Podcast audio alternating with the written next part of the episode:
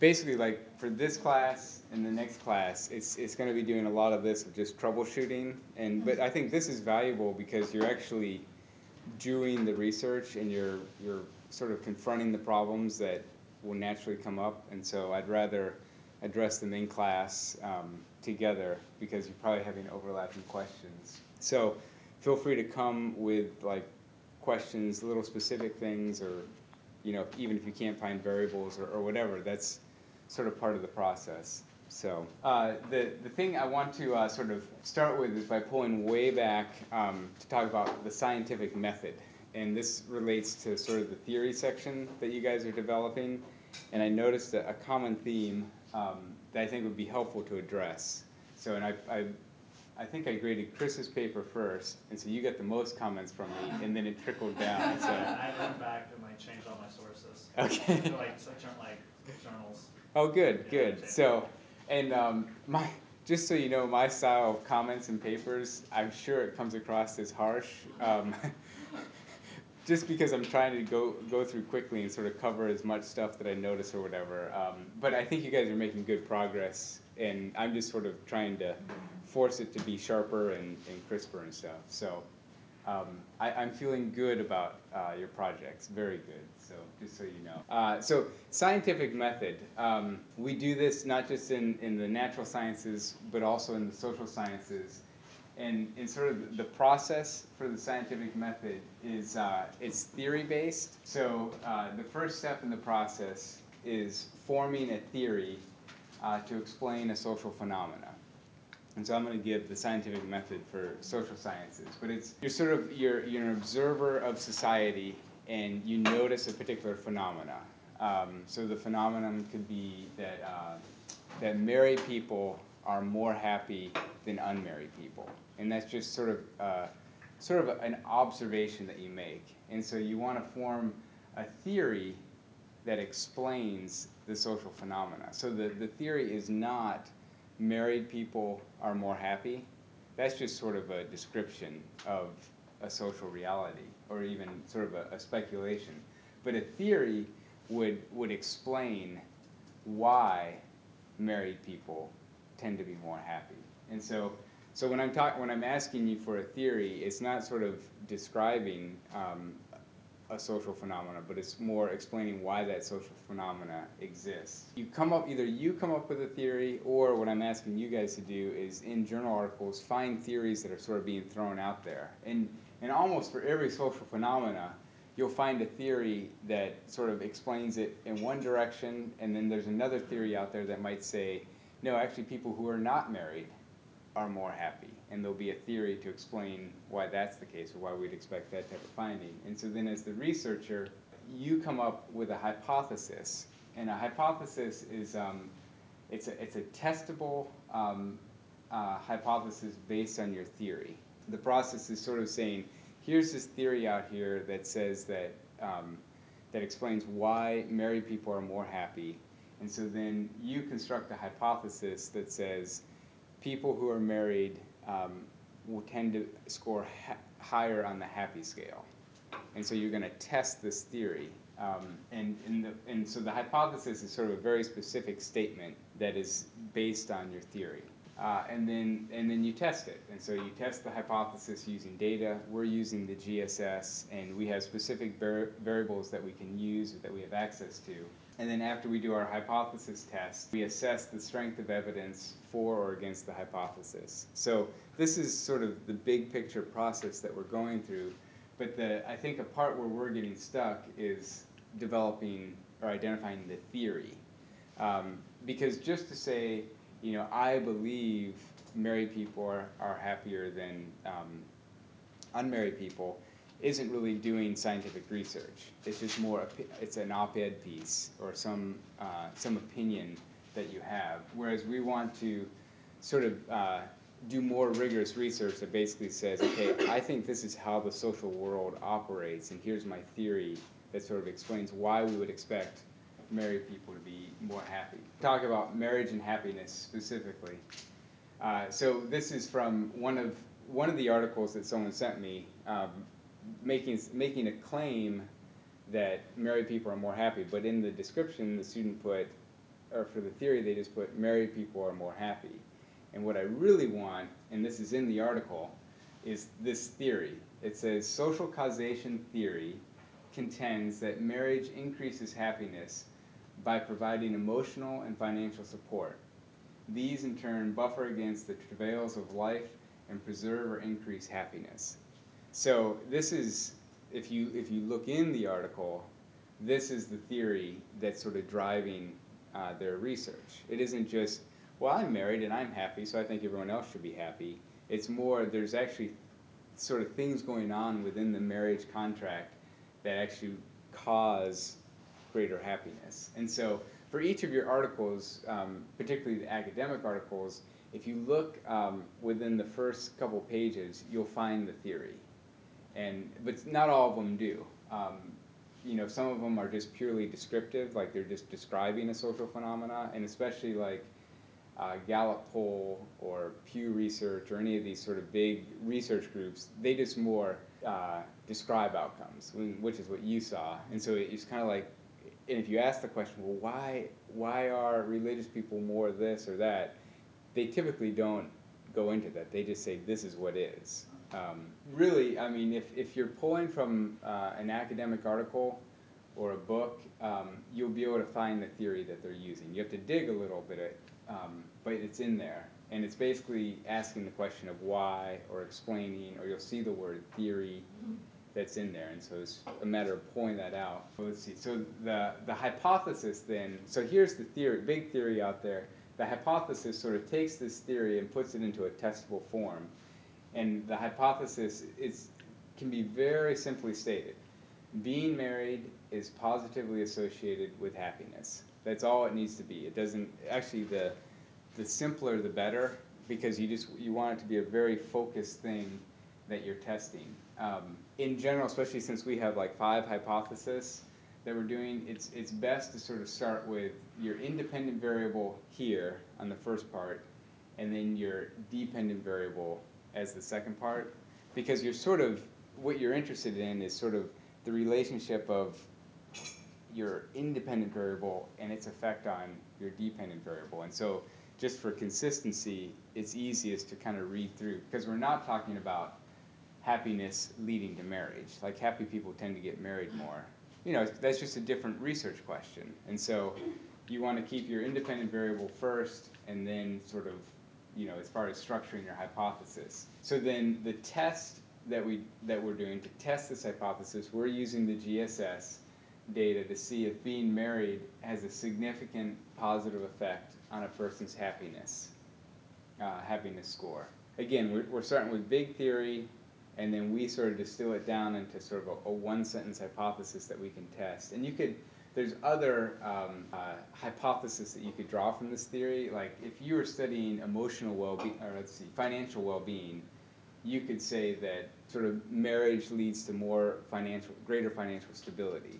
And so you could look at like income and marriage and things like that. So there isn't one hypothesis that comes with a theory. And then the, the last part is inference. Uh, use the results of the hypothesis test to decide whether the data provides strong enough evidence to support the hypothesis or theory. So you're basically, you're, you're sort of taking on this theory and either giving evidence for it or against it. And, and the hypothesis is, is, in a sense, linked to that theory. And if there's enough sort of failed hypotheses, that you know, enough that, um, that don't get support for it, then we basically conclude this theory isn't really a very good theory. It doesn't, it doesn't actually explain uh, the social world in the way that we'd expect it. So when I'm asking for theory, it's what I want to know is sort of why you chose the independent variables that you chose.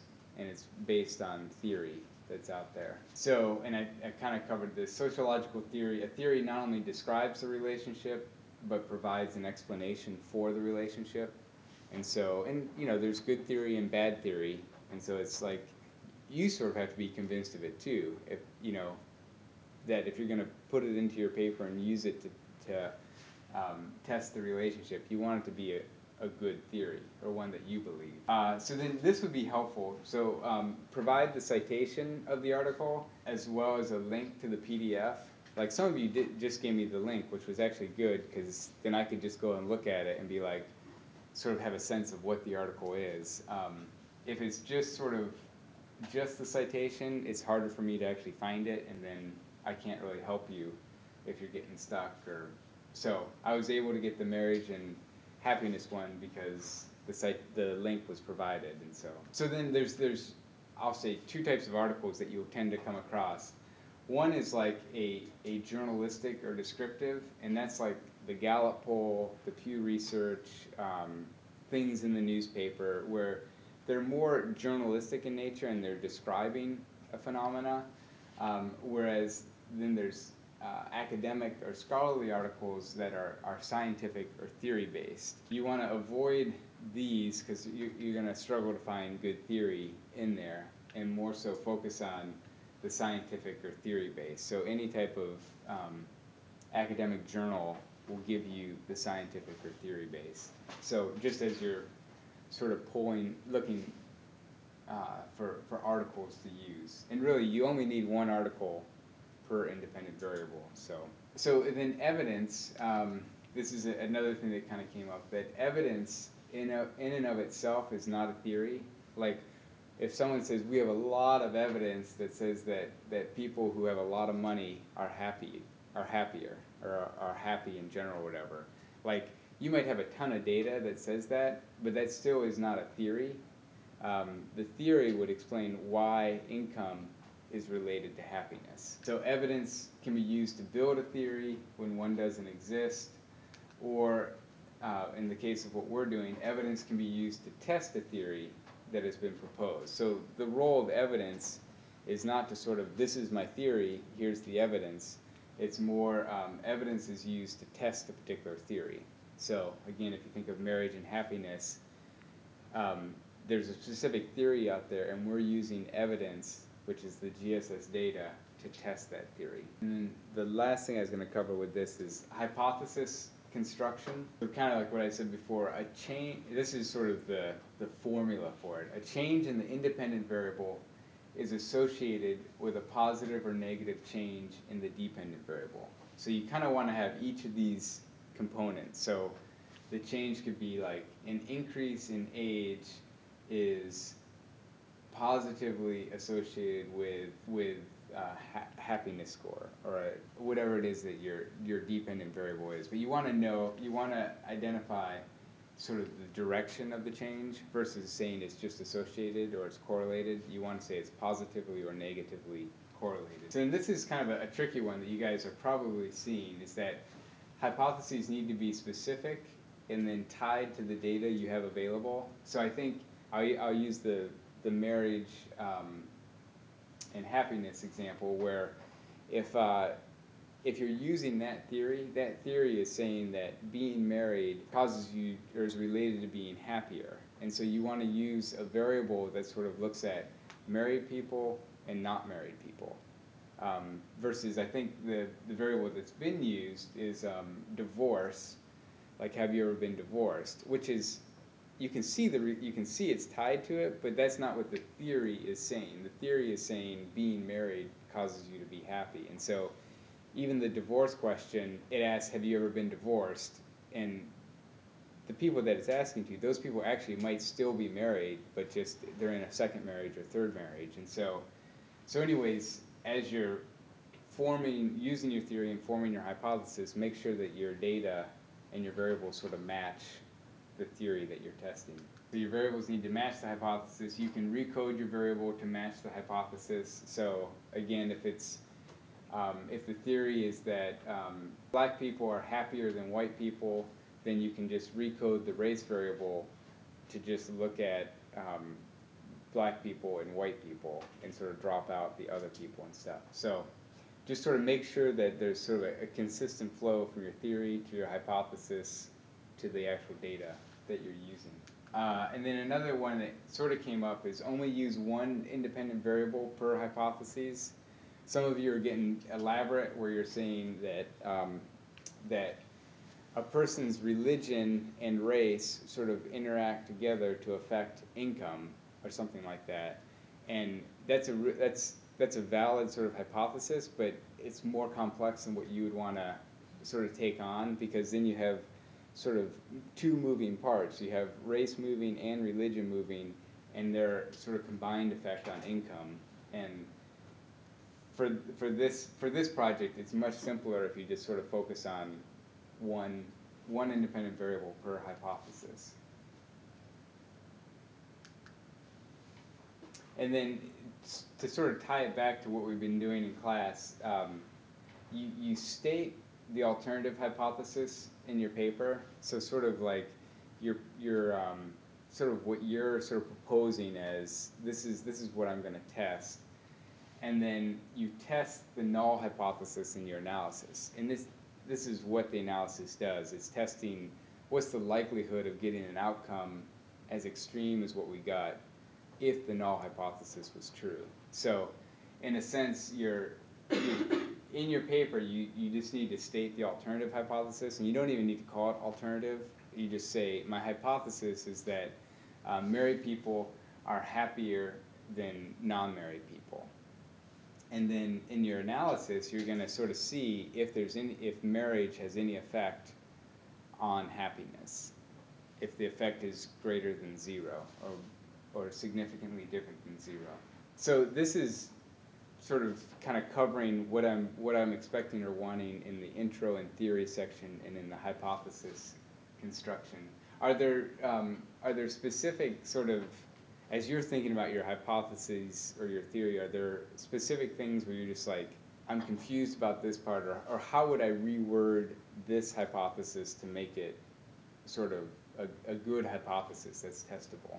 Brittany? I think mine's coming more from the theory is that nine variable is isn't asking about homosexual marriage, it's asking about like acceptance of homosexual Uh-huh, activity. uh-huh. And most of the theories I'm finding are based on same-sex unions. So is that too much of a stretch to like where's the line between what I can use? Yeah, no, I think so. Like, so most of the articles that you're finding are about attitudes about uh, same-sex marriage. Yes you know, so the, the way you can do that, because the probably the things that affect my attitudes about same-sex marriage also That's what I was figuring. affect. So I word it in a way that says like this theory about same-sex marriage could be.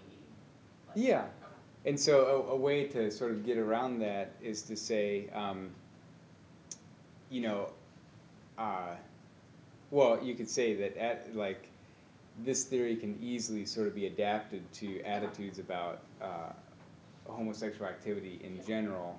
And, and sort of even at the end of the paper, when you talk about limitations of your study, you could say, unfortunately, the GSS doesn't have a variable that asks about same-sex marriage, and so I'm using this as sort of a, a close approximation okay.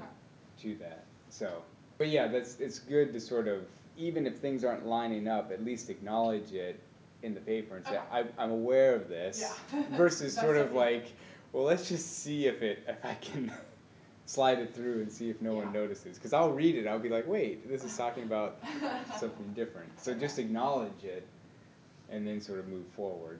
Um, any other, um, just as, as you're forming your hypotheses and even forming the theory, other questions that come up?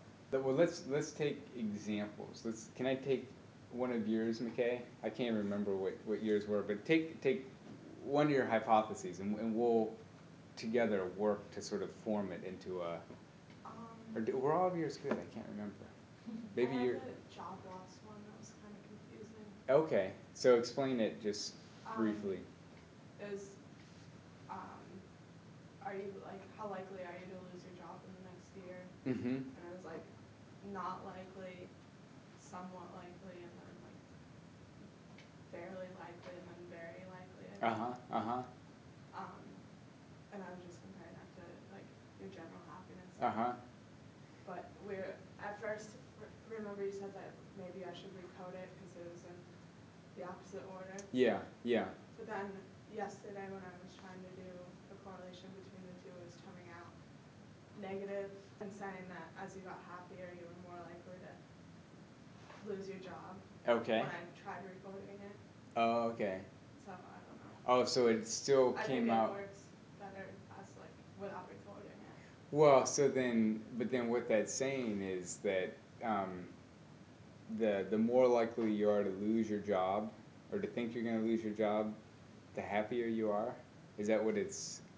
It, when I recoded it, it was saying that, but when I left it normal, Oh, it was saying you're happier when you're less likely to lose your job. Okay.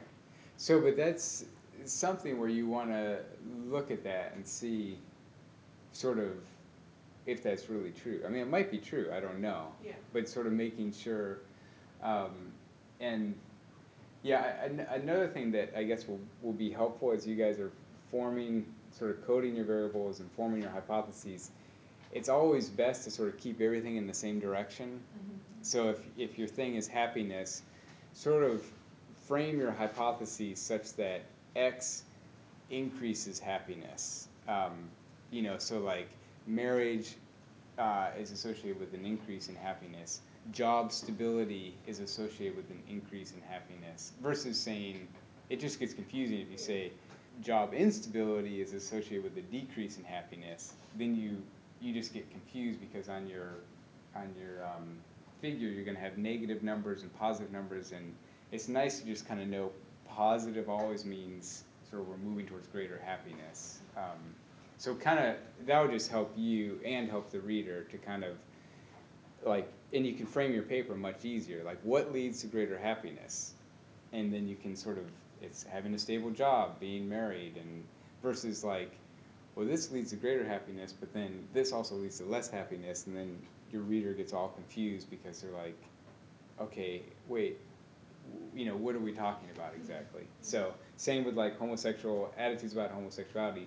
Sort of pick a frame, like what what causes greater tolerance, what is associated with greater tolerance towards homosexuality? Yeah, that's what I was doing when I was recoding them. I was just trying to Yeah, all, like, yeah, yeah. same, like getting from conservative to liberal on all of them. Because Yeah. it was getting really like my political views on GSS are like the opposite. Yeah. what they w- so it was like a negative correlation. It was just getting super. Yeah, so that's, but that's good, I mean, it's good that you guys are working through that. Um, and it just, it, it makes for a clearer presentation and your reader can follow you.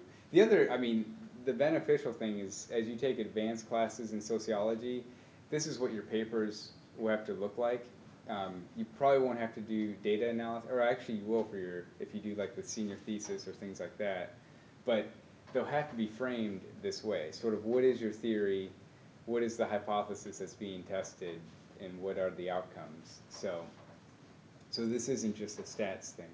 Chelsea, do you want to try one of your hypotheses? One, does it matter? Uh, I like your, your complex one, your very sophisticated one. I think it's like your second to last, maybe.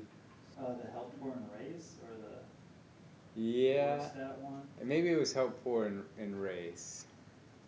That was one where I put, uh, another independent variable. Okay, Yeah. So did you- know I had IDI eliminated the okay. So then, how did you um, how did you reframe it? Um, from the information gathered, it shows that people who are inclined to want more government intervention are more likely to be African American, while people who do not want government intervention are more likely to be white. Okay, good.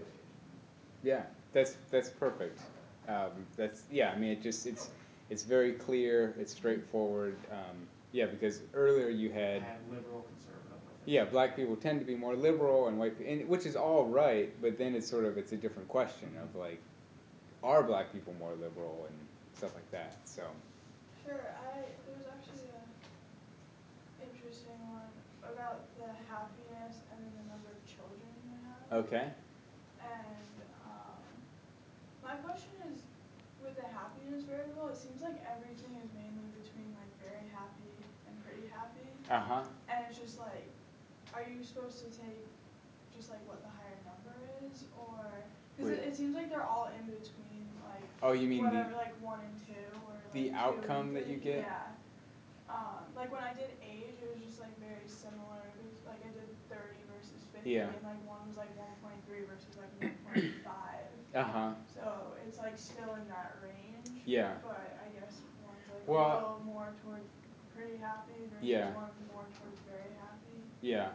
Well, so a, a way to like so the happiness variable isn't the greatest variable because it's not very fine grained. Yeah. Like there's what- only you only have three options. Yeah, um, what I'm saying. But it, it's fine to, to use, and another way of thinking about it is to sort of, um, in your mind, change the scale from instead of one to three, have it be one to thirty. Okay. And so if they have a score of two point five, that's twenty-five out of thirty, which sort of sounds a little, you know, it's like, oh, okay, a twenty-five is different than a twenty-one versus, what's the difference between two point one and two point five? Okay. Um, so it's just sort of think, like, don't worry about it being so, the numbers being so close to each other. But, but I will also say, like, Brittany's is interesting with homosexual attitudes. Like, like she threw in a liberal person that doesn't believe in premarital sex, and I mean that does that thinks premarital sex is okay, and all these things. And the person still ended up being opposed to homosexual But the- activity. The most I could, I, I ran it again and I was, I picked like the most liberal categories, I, I, cause I, Yeah. a lot of mine are like binary categories, so I Yeah. didn't include it last night.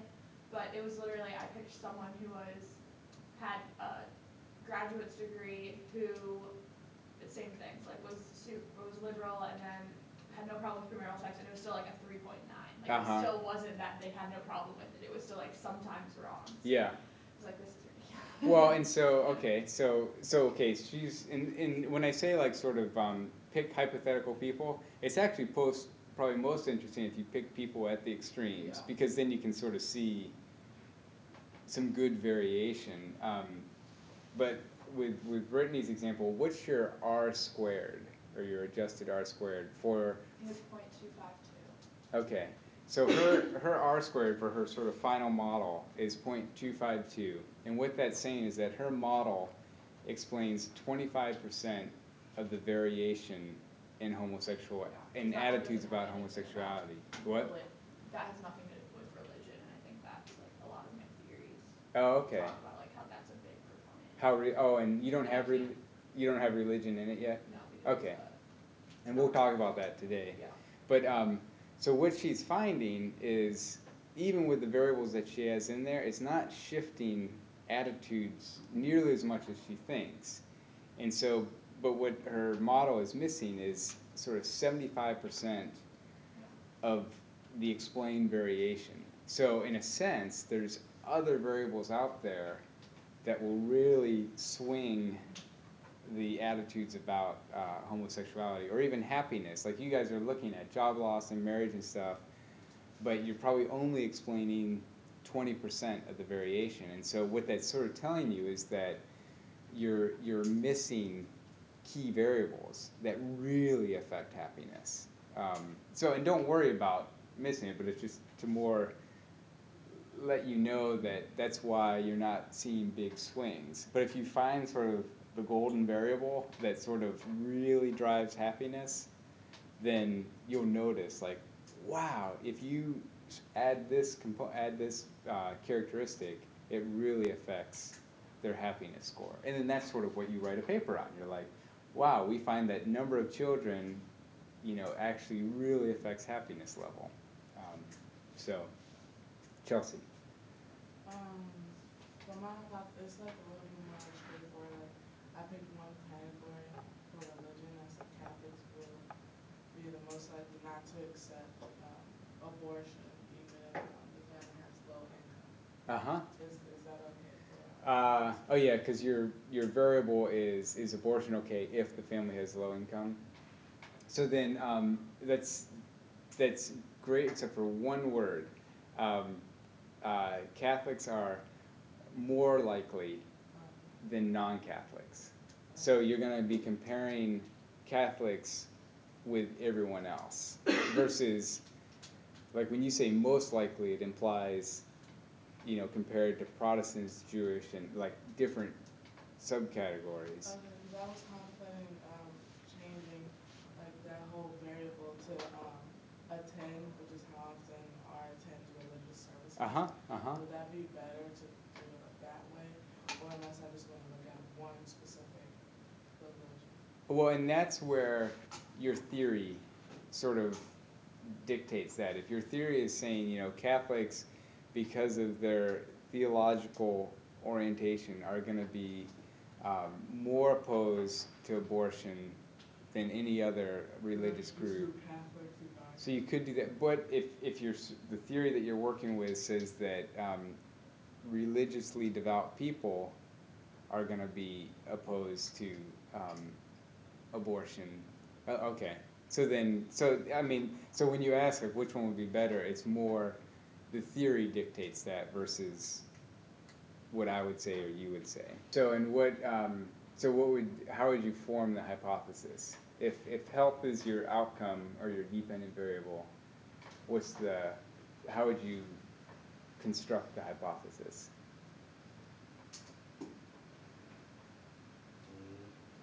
If you do, so use this format.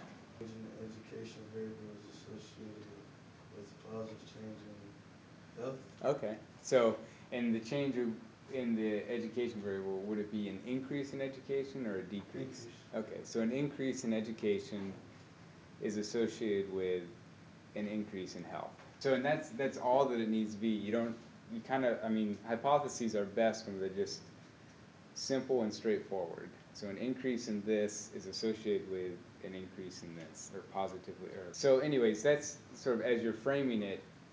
The intro and, and theory is important because it sort of affects how you set up um, your models and how your, your variables are coded. Uh, so the, the things that we're going to cover today is how do you do multiple regression with categorical variables. And so up until this point, we've done quantitative variables and ordered categorical, which the ordered categorical we can kind of treat as quantitative because there's a, a trend in, in the values. But what do you do if you just have, in a sense, a, a nominal categorical variable or even a, a binary categorical variable? That's what we're going to talk about, how to include those into your model. And so we're gonna we're gonna start with um, binary category categorical variables and how to interpret them. And so um, sex is a binary binary variable such that female equals zero and male equals one. And actually, I think I, I recoded it to be this way because in the GSS it's um, one and two, which makes it more confusing. So I, I recoded it so that if, if you're a female, you get a score of zero, and if you're a male, you get a score of one. And that's sort of the, the template for a binary variable. It has two options, um, binary, and it's typically in the format of zero and one. And so if we if we look at a regression of look again we have political views as our dependent variable, and if we look at the regression equation, it's going to be 4.088 plus 0.085 times sex. And if you you look at this, well, you can see how I've recoded it, um, and I'll explain that more. But it's basically saying uh, if the respondent has the characteristic of being male, um, it'll it'll affect the political views by increase the political views by 0.085. And so if you think about it in the sense of uh, a binary variable is sort of saying, do you have this characteristic or not?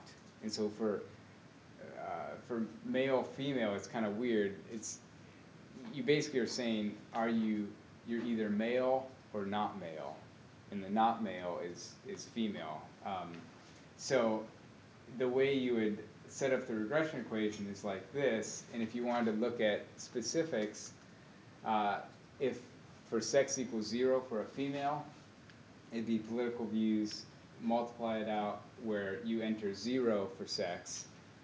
And so that would be the political view, mean political view score for females is 4.088. And then if the sex of the respondent was was male, you would plug in one. So and then the outcome is 4.173. so the way you interpret this is a one unit increase in the variable sex, i.e. going from female to male, corresponds with a 0.085 increase in political views. So again, we're still thinking in terms of a one unit increase, but it's, it's sort of moving from one category to the other category. Um, and, and really, a way of thinking about this is, does the respondent, for respondents who have this characteristic, called being male, this is, if they have that characteristic, this is how it's going to affect the dependent variable. Um, so, so that's that's binary categorical variables. And then uh, binary variables coded as 0, 1, another name for them is called dummy variables. Um, I should have looked up why they're called dummy variables. Um, but maybe it'll become clear as we, as we walk through it. A dummy variable equals 1 if the case falls into the category represented by the dummy variable. So, so this dummy variable that we created is, is um, called male. And so if the, the case or the respondent is that, then it gets a value of 1. And if they're not that, then it gets a value of 0. And then, um, so the, the category assigned to the value 0 is what's referred to as the reference category. And this will sort of become clear as we build out to, to larger, um, to categorical variables that have more categories. But basically, the reference category is, is the category that's assigned the value 0.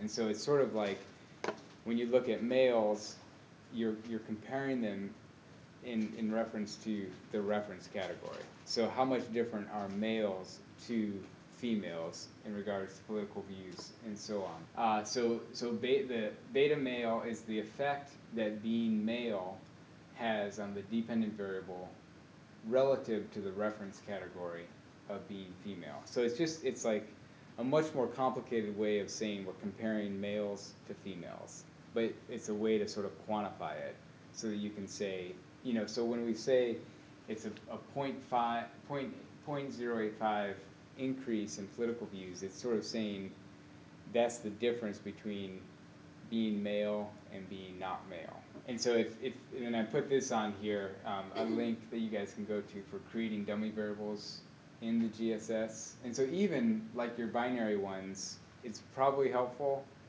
to convert them into zero one um, variables because when you do predicted probabilities, it's easier to put in a value of one or zero because it sort of it turns on the maleness or it turns off the maleness versus sort of oh do I put a one or a two for sex in there?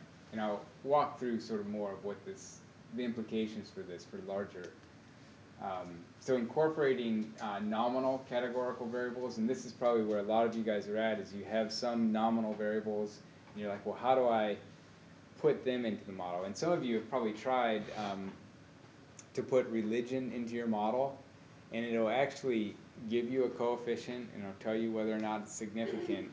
But if you think of religion, it's you have Catholic people, uh, Protestant people, Jewish people, other religion, and like in the variable is coded such that Catholic might equal one, Protestant might equal two, Jewish might equal three, and other equals four.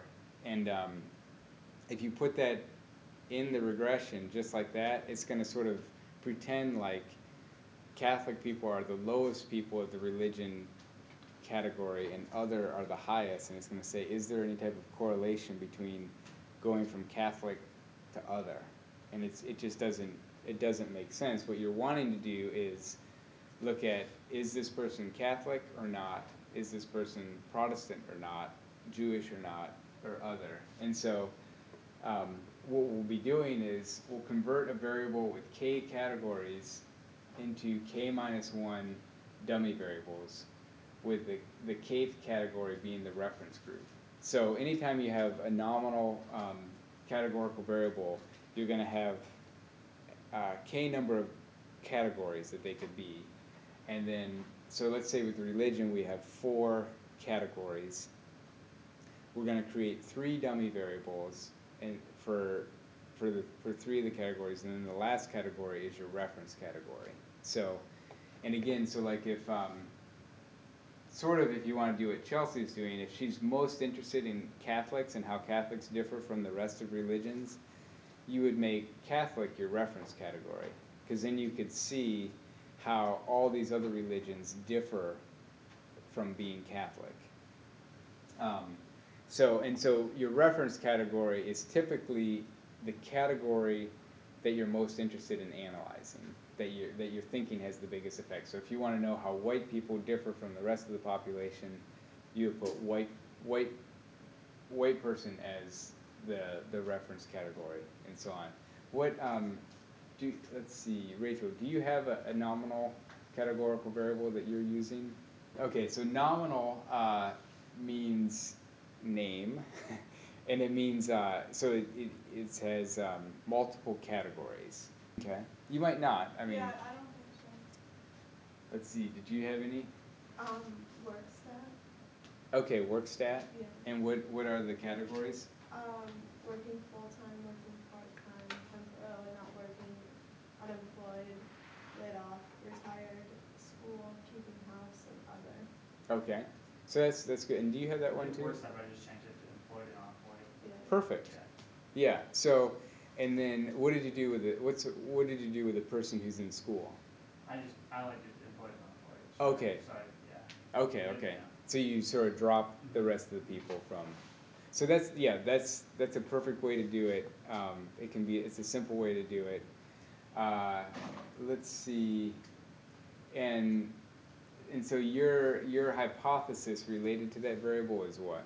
Um, if you're working full-time, you're more likely to have high levels of happiness. Okay, so then, um, what's, how could you recode or manipulate that variable to work stat to fit your, to fit your, um, your hypothesis? The same way. for- Okay, yeah, so, so then what you're doing is you're sort of converting it into a binary variable. And so you would wanna have, um, it, and it doesn't, I mean, you, like in that case, you could say employed equals one and unemployed equals zero, so that like people who are employed have an increase in happiness. Um, Brittany, did you have a, a nominal? I recoded religion, so it was, Okay. I just wanted to keep them. Yeah, yeah, yeah. Yeah, and so, and, and part of it is sort of playing with it to see what has the bigger effect and see what, what's, um, try and sort of make sense of what's going on with the variables. So, um, in this case, race is a, is a three categorical variable. It's white, black, and other. And so this, this, uh, code here, race, um, m colon one, creates two dummy variables where black uh, and other with white as the reference category. So, and again, this is in the description of, of the GSS, of the link that I sent you. But, um, so the way that you would interpret the output, so what you'll see is that it's, you know, we started with, with one variable called race, and when we did m colon one to create two dummy variables, it, it created a variable called black and a variable called other. And it's basically saying, um, if, if the respondent is black, then its effect on political views will be a negative point three, point, uh, point three four nine, uh, decrease in political views. Um, and that's relative to the reference category, so relative to white people. So the political views of, of black people will be sort of um, a decrease in 0.349. And then other, um, compared to white people, is, is negative 0.263. So what this doesn't allow us to do is how do black people differ from other people? Like we don't, we can sort of look at the coefficients, but both of these are sort of how do they differ from the reference category. So if you're really interested in sort of black people in the rest of the population, then you would have black be the reference category. Um, you have a question? Uh, Yeah, I, I don't, it's kind of about that. Yeah, that's I fine. saw, like, I was reading through this, and when you say the, the R squared, do you have to do the R squared for just like all of them combined, or do you have to do it like between like independent, like dependent, independent, and then R squared? Or can you just do it with like, when you do the regression, just do the, and when you just put the dependent and then the five independents, just that R, R squared one? Yeah, I mean, so what should be happening if you just do a sort of just one independent variable, one dependent variable, you'll have an r squared value, you kind of look at it, and when you add another variable, Yeah, your r squared should go up. yeah, And so if you just sort of go to the end and look at your r squared, it's not in reference to anything, so you don't know if 0.21 an r squared of 0.21 is actually any better than so you want, so we should put it for each one? Yeah, you just sort of, I was gonna do like the regression, a regression for each, like, independent, dependent, just for Uh-huh. the example, and then Yeah. like the final one, I was gonna put all of them together. yeah, like, yeah, yeah. comparison. Yeah, and, and basically what you're showing is that the model becomes a better model Yeah. when I, you know, but it's by saying, like, when I just had one variable in, it only explained one percent, but when I put in all five, it, it, it boosted it up to twenty percent. With, with the dummy variables, it's, it's kinda like a, a switch, um, that you're, you take each of the categories, and, and a person can only fall into one of the categories, so it's sort of like, if the person is black, then it's sort of turning that switch on to equal one for black people, and it turns every other switch off. So like other would be zero, and so you're you're just sort of seeing, um, like if they have this characteristic, then this is what the effect would be. Um, but I think as far as interpreting, the the tricky part is remembering that it's in it's in comparison to the reference category. So that's where it's important to know, because if you just say um, being black results in a, a decrease of negative 0.349, what does that what does that mean? Like compared to what? Um, whereas like when we have quantitative variables, um, being being 20 years old sort of has a certain effect, but it's in reference to being 30 years old, being 40 years old, or so on. So interpreting nominal categorical, uh, so being black compared to being white corresponds with a negative 0.349 change in the value of political views.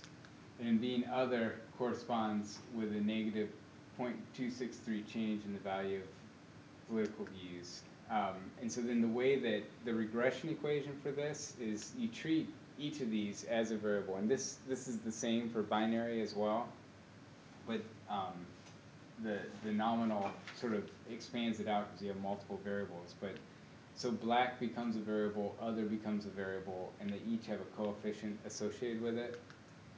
And then if I want to know um, the political views of white people, um, I would just so a white person has a score of zero on black and also a score of zero on other, and then the outcome would be 4.181. Rachel, if I wanted to do the political views of black people, what would be the regression equation? Wouldn't it be the same as the top one, just without the end part? Okay, what would be the value for that? That you, zero, okay, so if we do political views of black people, on, on the black variable, they have a score of one, um, whereas on the other variable, they have a score of zero.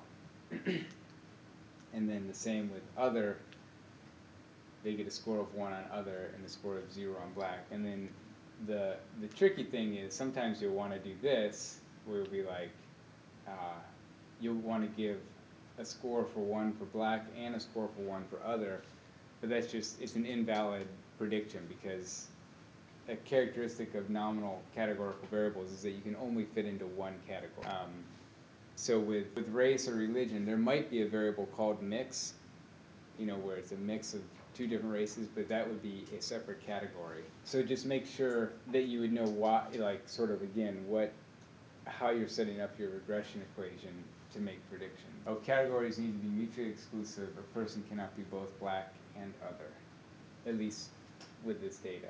And then uh, the last thing that, that sort of is, is coming up as you guys are sort of dropping people, like um, with Chris and McKay, as you're saying, okay, I'm only going to look at employed and unemployed.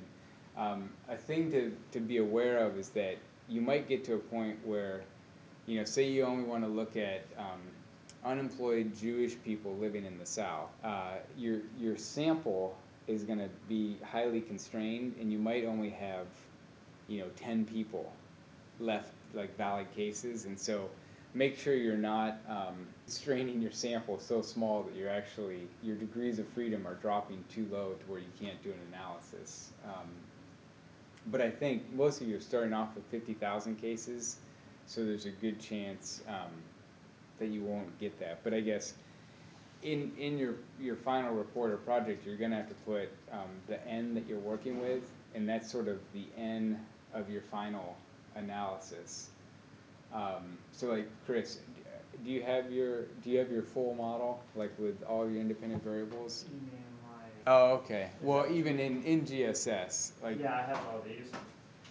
Okay, and what, it- does it say what your valid cases are, for your largest model with the most? Oh, you mean like the totals? Like total Yeah. cases, that's like all, like the one that uses twenty-six thousand two hundred and sixty-nine. Okay, Because uh, yeah, valid case is twenty-six, two seventy-six. okay, and that's for your regression, or, This is for my, this was for my Dis- independent, okay, and then like my independent, right, like one of my independents was twenty-eight, seven eighty-five. Okay. For most, the only one, they, yeah, they're all like, like at least okay, okay. So, and it's just in, in, um, your final, so, uh, if a person is missing data on any one of your variables, so like, say they didn't sort of give, um, a response to WorkStat, then they'll be dropped from your analysis. So the, the end that really matters is your final model, where you put all the variables together. And so it's, it's a matter of, um, putting in, that would be your N, is whatever is in your final sample, your final analysis. Case has, has missing data for any of the independent variables, it will be removed from the regression analysis. Uh, if there's a lot of missing data, your sample could, could be greatly reduced. And as you build a model, keep an eye on the number of valid cases in your model. Another thing to, to keep in mind is, is there's sometimes reasons for missing data. So like, let's say, uh, you know, the, the question about income, uh, all the Asian people um, opted to not answer that question. And so you have tons of missing data on a specific group. Um, that's going to affect your analysis, and you'd almost have to say, I can't, I can't, um, I can't do an analysis on Asian people and income because over 50% of the Asian respondents didn't answer this question. So for fifty percent of the people, we just simply don't know what their income is, and so that's something to, to be aware of. Like, we won't really get into that with this, but like, you will want to sort of say, oh, you know, that, that's sort of a, a way to criticize a study is sort of looking at the missing data, or like, well, what if, what if like the people that you're analyzing, none of them really responded to the question? Uh, how can you sort of make inferences about that population? Consider leaving out variables that have lots of missing data. The next ones are variable selection, and this is sort of what you guys are in the process of doing right now, is sort of, well, what variables do we sort of put in our final model? So the, the p-value for an independent variable can be taken as a rough measure of how helpful uh, that variable is to the model. So sort of, um, you know, if, if you, if you had a variable you thought was gonna be really significant, uh, well, I'll think of like McKay's. If you're looking at the variable divorce, and you're like, oh, should I use the variable divorce or use the variable mar- marital status or whatever? It's sort of walking through this process of looking at which one is is more significant, and you can prune insignificant variables from the model to say, you know, I thought this one was going to be good, but this one actually seems to be better. And you can also look at the relationships between independent variables. And so if two two variables are strongly associated, perhaps both are not necessary. So like if you're looking at religion and you have both religious affiliation and religious attendance and they seem to be canceling each other out, you can remove those, remove one of those, or keep it in. Okay, some ways of deciding whether or not a variable should be included. Does it improve the adjusted R squared? Does it sort of add explanatory value? Um, does it help you in explaining the dependent variable? Does it have a low p-value? Uh, is it associated with the response by itself or with the dependent variable by itself? Like, does it have a, a clear direct effect? And is it uh, strongly associated with any other uh, independent variables? If yes, then including both would be redundant. And the last um, one is, is compounding variables, which we talked about at the very um, beginning of the course. And it's basically you have two variables are, are related to each other, but then there's a third variable that's associated with it, associated with both of those, and that's where, where regression, multiple regression comes in, where like if you suspect there's a compounding variable that it could explain the relationship between your independent and dependent variable, multiple regression allows you to test for confounding variables. So before we could just look at, you know, a relationship between two variables with multiple regression, we can actually put that third variable, the confounding variable, into the model and the, the thing that you would see is that, um, see whether an independent variable is still significant even after including the potential compounding variable in the model. So like, if there's a variable that's sort of really affecting the outcome, if you put that variable in, your original independent variable is gonna lose effectiveness. It's just gonna, the, it's gonna become insignificant because sort of the real variable has been added to the model.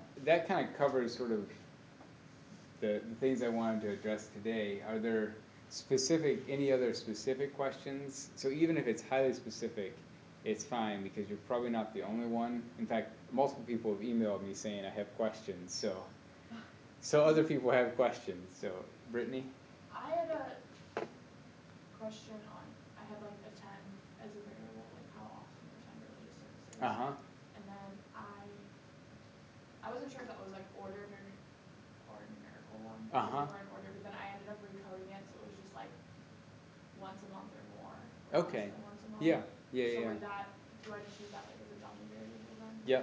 So, so and again, like, yeah, with, with, with, with the variables, a lot of times it provides more information than you really want. And so it's sort of, if, if you really think that the threshold is if you attend at least once a month, then sort of collapse all of the people who attend once a month or more and compare them with people who attend less than once a month. And then in your write-up, you're, you know, you just, you, you be explicit about, like, this variable is, uh, comparing people who attend greater than once a month with those who attend less than once a month. This is good, I mean, basically, like, tonight's assignment, in a sense, you, you will have had, you'll, you'll know everything you need to sort of incorporate all of your variables into your model, and so practically, tomorrow, you should have your, your models, um, finished, like, at least sort of. Like the Excel model thing? The. What do by the model, like the Ex, on, Oh. you put it on Excel? Uh, yeah, well, when I, when I say model, I'm saying sort of, um, the, your regression model, like, Oh, which like, is oh, so your dependent, sort of like what you would plug into GSS with your, your dependent variable and then all of your independent variables. Kinda like that stuff? This was like the model for Yes. all of them? Yep, Okay. yep. And um, what we're gonna do uh, tomorrow in class is um, more of a workshop of looking at each other's models and sort of even explaining, okay, this is my dependent variable, these are the, um, the independent variables, this is how I coded them, and sort of this is where I'm still having a problem, or I was trying to figure out how to recode this variable. And so it's basically helping you guys to troubleshoot or critique each other's um, sort of models. Uh, so basically, come to class um, with your full regret, like sort of the printout there would be good. And even if um, making, I guess, seven copies, eh, but it should just be one page. Does it all fit on one page? Most, or? most of the time, if you do front- front and back. Yeah, so, uh, so really all we want is, um, the final model, which has all of your variables sort of coded, uh, appropriately and stuff. Um, but again, it's, it doesn't have to be the final product, but it's more, okay, this is, this is where I'm at. Um, or if you have two models, like, well, I don't know if I should use this variable or this variable, you can bring more than one, but that's what we'll be sort of just working through troubleshooting those things. And then I have, uh, your exams. No, forgot about that. You forgot, okay, I don't have to, uh. No, I forgot it. So, um, the mean, mean was seventy-six.